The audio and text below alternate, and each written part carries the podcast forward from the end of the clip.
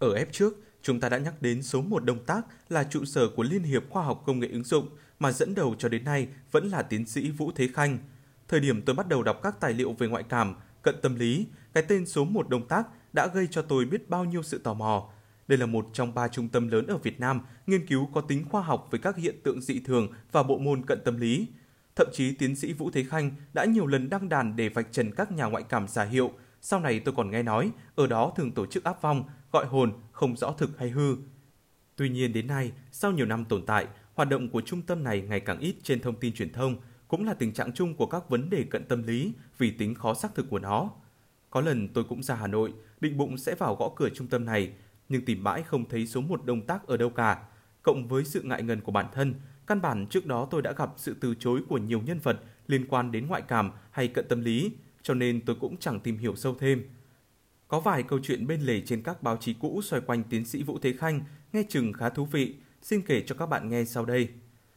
Bản thân ông đã có lần phát biểu, chúng tôi đã tiến hành khảo nghiệm hàng trăm người nhưng chỉ có dưới 10% là có khả năng ngoại cảm thực sự.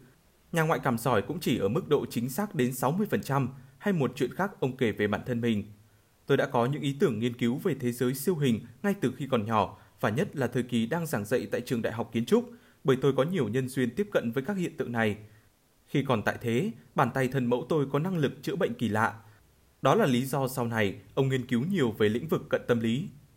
Tìm mãi tôi cũng thấy một vài thông tin đã cũ trong một bài báo mang tên Ông tiến sĩ và căn phòng ma quái đăng trên trang tin tức online.com.vn vào thứ năm ngày 21 tháng 5 năm 2009 có đoạn viết Tiến sĩ Vũ Thế Khanh đã tìm được phương pháp đào tạo các nhà ngoại cảm phát triển mạnh hơn nữa khả năng của mình. Một trong những người có khả năng áp vong là cô Hoàng Thị Thiêm. Cô mới tái bản cuốn sách trò chuyện với cõi vô hình gần đây và dính vào lùm xùm với bản quyền với công ty phát hành sách. Trở lại bài báo, nhà báo đã chứng kiến cô Thiêm áp vong cho mấy gia đình một lúc. Trong khi đó, tiến sĩ Vũ Thế Khanh thì liên tục ghi chép. Nhưng sau tất cả vài chục ngàn ca áp vong, tiến sĩ Vũ Thế Khanh lại rơi vào mớ bỏng bong cho nên chưa thể khẳng định trên đời có ma hay không.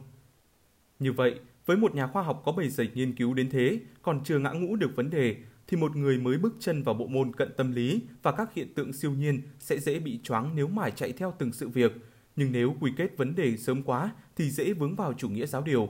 Vì vậy, việc đặt ra một hệ thống câu hỏi nghiên cứu là cần thiết và vấn đề cần xử lý nhất chính là bản chất và hành vi của các thực thể tại các tầng nấc khác của thực tại.